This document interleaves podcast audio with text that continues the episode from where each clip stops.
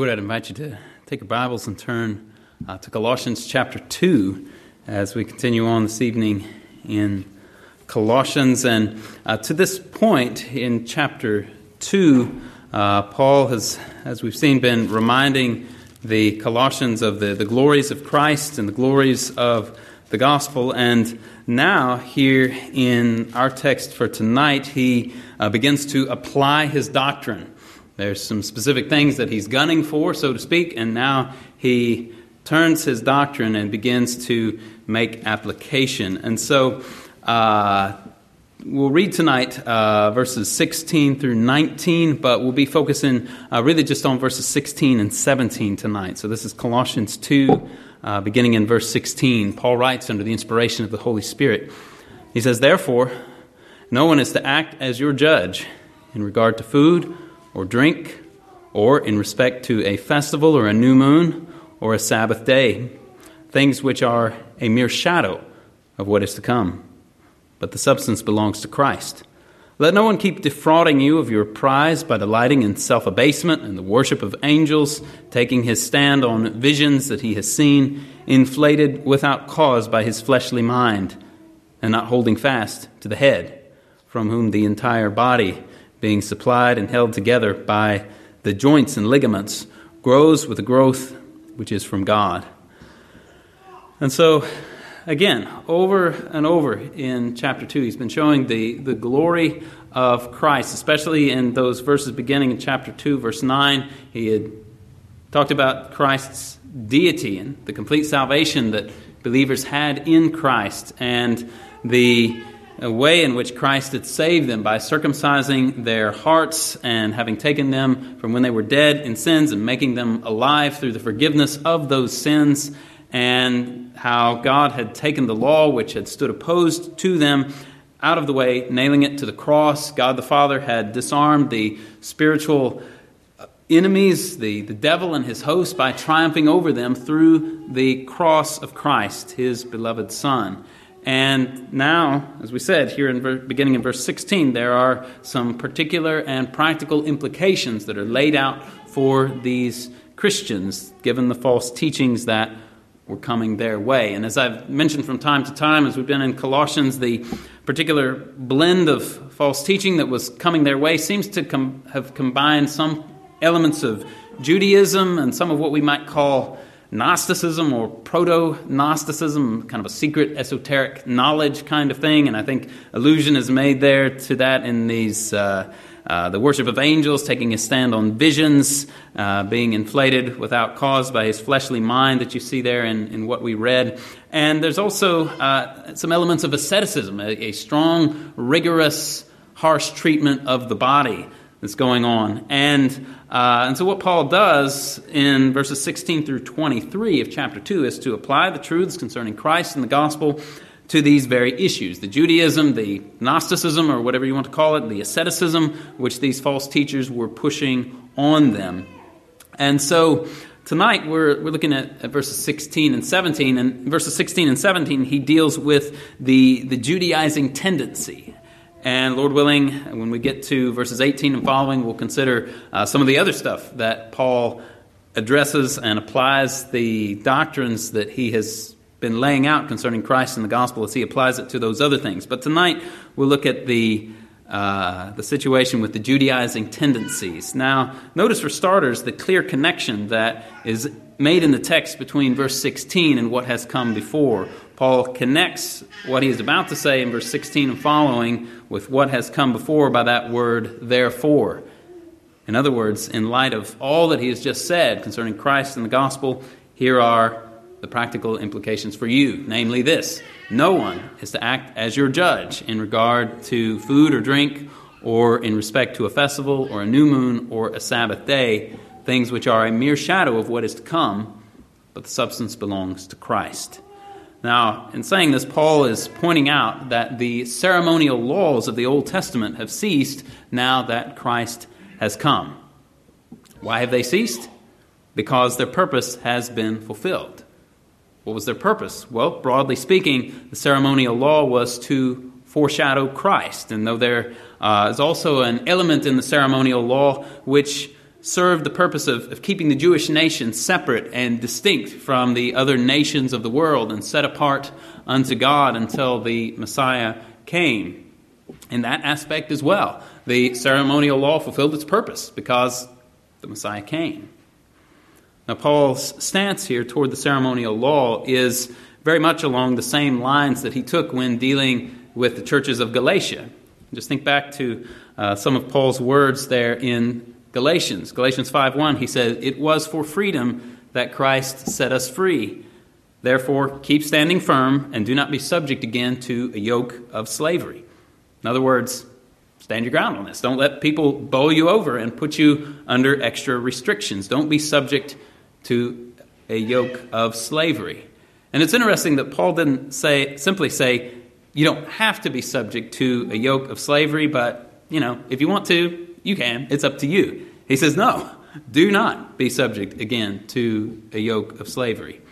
And so, in similar fashion, he says here in verse 16, therefore, no one is to act as your judge. Or the ESV translated it, therefore, let no one pass judgment on you.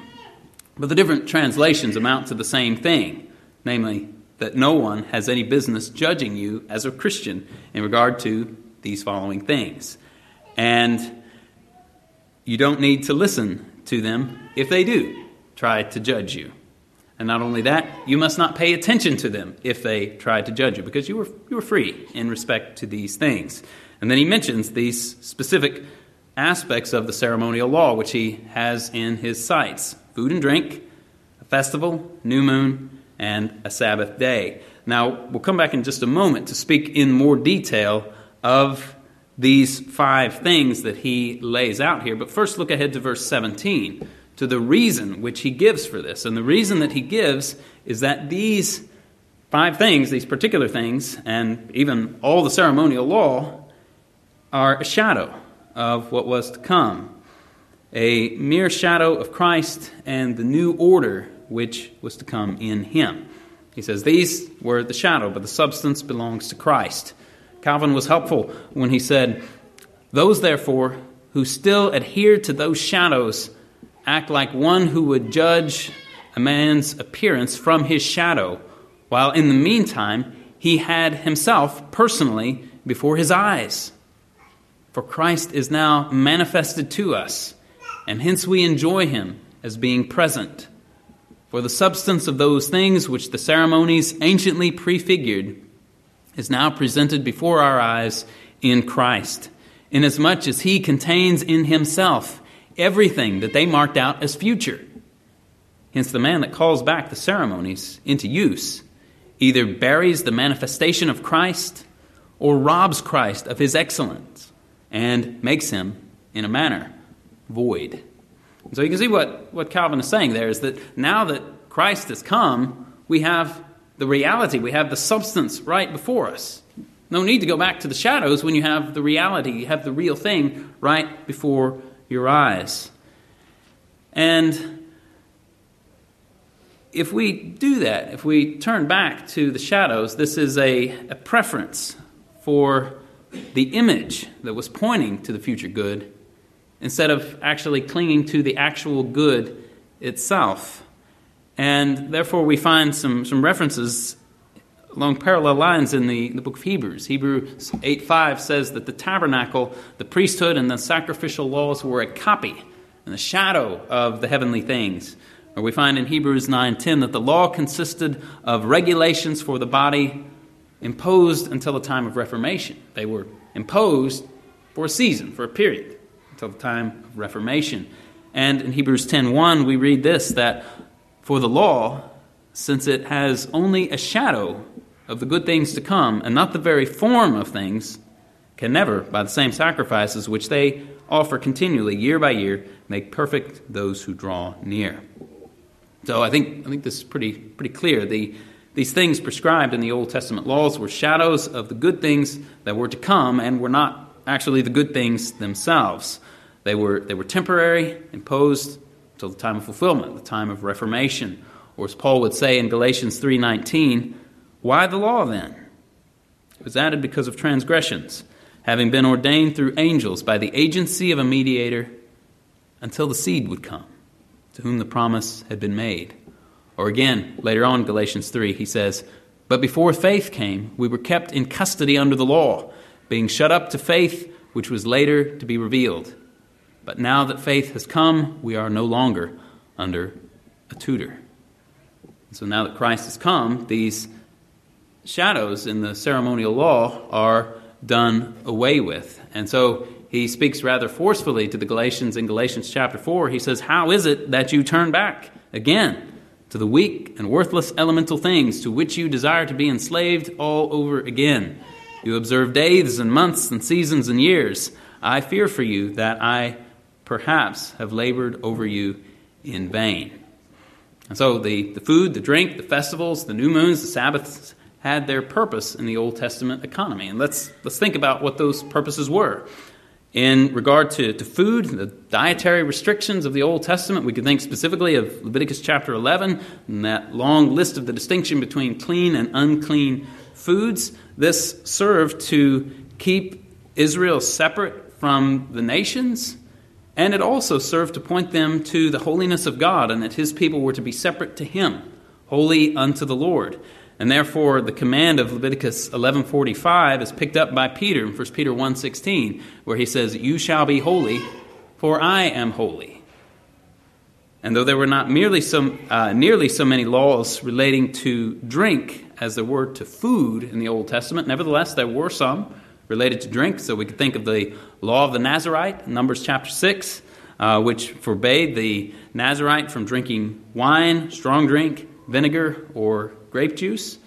And also Numbers 19:15 legislated that every open vessel which has no covering tied down on it shall be unclean. There were not many regulations about drink in the Old Testament, but there were some. These things are done away with. Likewise, in the Old Testament, there were distinct days for observation there were the festivals. And so uh, Deuteronomy 16 mentioned those, those three annual festivals uh, in regard to which every Israelite male was to, to go up and present himself before the Lord. And those three main feasts were the, uh, the Feast of Unleavened Bread in connection with the Passover, the Feast of Weeks, and the Feast of Booths. And so let's, let's walk, through, uh, walk through those festivals. The, the Passover, of course, was, was looking back to the bondage in Egypt and the deliverance from that, and therefore also pointing ahead to the deliverance which would be achieved by Christ deliverance from a, an even more pernicious and devilish bondage than the Israelites ever knew there in Egypt the bondage to sin and Satan. And now we are delivered in that Christ, our Passover lamb, has been sacrificed for us. The Feast of Weeks was the time at which the people of Israel were commanded to count 50 days to the day after the seventh Sabbath. In other words, 50 days after uh, the Feast of Unleavened Bread. And this was the day of the day of Pentecost, right? 50 days. And obviously we know in the New Testament what happened at Pentecost. It was the giving of the Spirit. And though the Old Testament does not explicitly make this association, later Jewish tradition would associate and utilize the Feast of Weeks as a commemoration of the giving of the law on Mount Sinai. And if indeed that is true, that would set up a remarkable parallel, right? The giving of the law under the Old Testament economy, the giving of the Spirit on the day of Pentecost in the times of the New Testament. And then there was the Feast of Booths, a joyous feast that looked back to the Lord's provision for the people in the wilderness. They were to make the booths and tabernacles to remember that in the wilderness they had lived in booths. And by the time of Jesus in the first century, this feast was celebrated with the drawing of water and the lighting of a giant candelabrum, both of which apparently formed the background for what Jesus announced concerning himself during that festival in the Gospel of John. And so, during a festival where water was drawn and carried in procession to the temple and then mixed with a drink offering and poured on, uh, poured out to the Lord, Jesus is there in Jerusalem, and he says in John seven thirty seven, "If anyone is thirsty, let him come to me and drink." And then later on, Jesus says, John eight twelve, "I am the light of the world." He says this in a festival where the candelabrum from the temple were said to have been able to, to light up every courtyard in Jerusalem. There's so much light. And Jesus says, You want to talk about light? I am the light of the world. The ceremony of the drawing of the water and pouring it out was looking backwards to the water out of the rock in the wilderness and was looking forward to the great outpouring of the Spirit in the, the Messianic age. And so it seems to have been with the lights of the feast as well. Back in the days of the wilderness wandering, the Lord had led his people with what? A cloud by day, pillar of fire by night. And so, with the light of the candelabras, they seem to be looking back to that, that pillar of fire in the wilderness, and also, therefore, looking forward to the light that was to come into the world in the Messianic age. And that light came in Christ as the Word became flesh and tabernacled among us. So these festivals were, were a mere shadow substance is Christ. He is the fulfillment of them. He has come, and now there's, there's no more need for a return to the shadow. Similarly, in regard to the new moons, Numbers 28, 11 through 15 gave the legislation for the offerings which were to be offered at the beginning of the month at the new moon. According to Numbers 10, 10, the silver trumpets were to be blown on that occasion. We find in Amos 8, 5 that business would cease and this too was pointing forward to Christ. Certainly, the sacrifices which were offered at the time of the new moon were pointing to Christ, the, the great sacrifice, and it may have pointed forward to Christ in other regards as well. John Gill, for instance, was of the opinion that the new moon was typical of the church, which is fair as the moon and receives all her light from Christ, the Sun of Righteousness and of the renewed state of the church under the gospel dispensation, when the old things of the law are passed away and all things related to church order, ordinances, and discipline are become new. And so, just as with the festivals, so also with the new moons, these things were pointed, pointing forward to Christ and find their fulfillment in Him. Now, so far, I hopefully haven't said anything too controversial. The tricky part lies just ahead because the apostle has said not only that no one is to be your judge in regard to food and drink, or in regard to festivals and new moons, but he also says that no one is to be your judge in regard to a Sabbath. Now, what does that mean? And how should this practically play out in respect to the Lord's Day, which we now keep as Christians? Well, one approach to Paul's words here has been to say that in speaking of Sabbaths, He's not at all speaking of the seventh day Sabbath. He's rather using the word Sabbath in the broader sense of a sacred day of rest, which may or may not necessarily fall on the seventh day of the week. Or to say that perhaps he is speaking of the sabbatical year, the year of Sabbath rest in which every field was to lie fallow, which would culminate in the year of Jubilee, the 50th year, the year after the seven Sabbaths had been completed. And uh, for those who would take Paul here as speaking in that sense, they would see this as having no bearing at all on the weekly Sabbath legislation of the Old Testament, bearing uh, and therefore having no bearing at all on how we should understand the fourth commandment. But in regard to that line of approach, my sympathies are much with the Reformed, uh, the Reformed theologian Francis Turretin when he was commenting on this text and he said, In vain is the reply that weekly Sabbaths are not meant, but that it refers to the various other Sabbaths prevailing among the Jews. And then he lists out some reason. He says, Number one, what ought to be proved is taken for granted. The words of the apostle do not admit it because they were general and treat of Sabbaths in the plural without any limitation. They also ought to be extended to all, nor does it become us to restrict what the apostle has not restricted. Second reason festivals are distinguished from Sabbaths, right? We, he had already said that the festivals uh, don't apply to Christians, and then he goes on to speak of Sabbaths. And, uh, and so, in other words, I think there are some reasonable reasons here to think that Paul is saying something here about the seventh day Sabbath that there is something about the seventh day Sabbath that was a shadow, that was a type of what was to come in Christ. And therefore, there is something concerning the seventh day Sabbath, which is no longer binding concerning, uh, concerning us in the New Testament, and concerning which we must let no one judge us. So, let's think about this and let's proceed with caution. Let's think about the fourth commandment.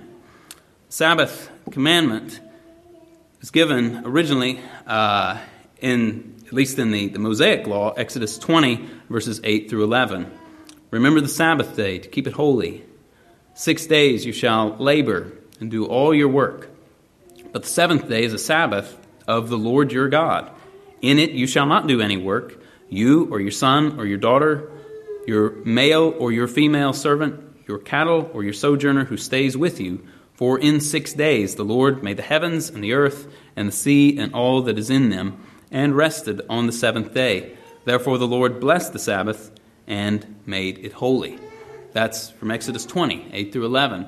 And so the commandment is directing the minds of those who heard it back to the divine pattern of creation. How the Lord created the world in six days and then rested on the seventh. And so from, from the divine pattern, there is uh, this built into the warp and woof of creation pattern of work and of rest.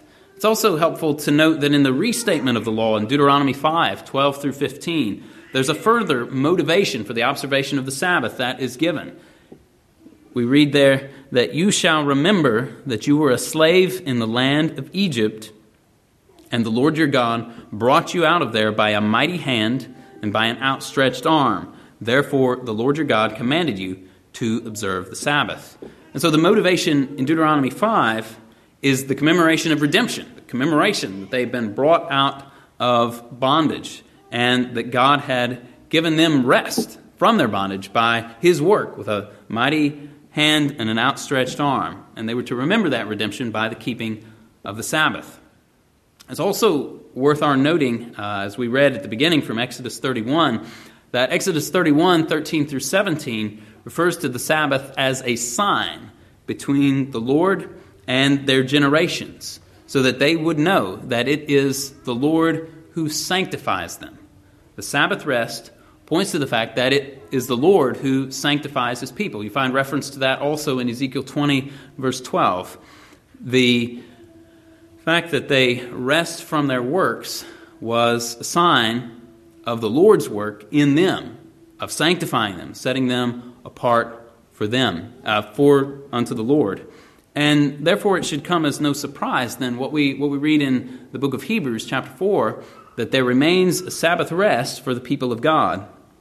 For the one who has entered his rest has himself also rested from his works, as God did from his. Therefore, let us be diligent to enter that rest, so that no one will fall through following the same example of disobedience.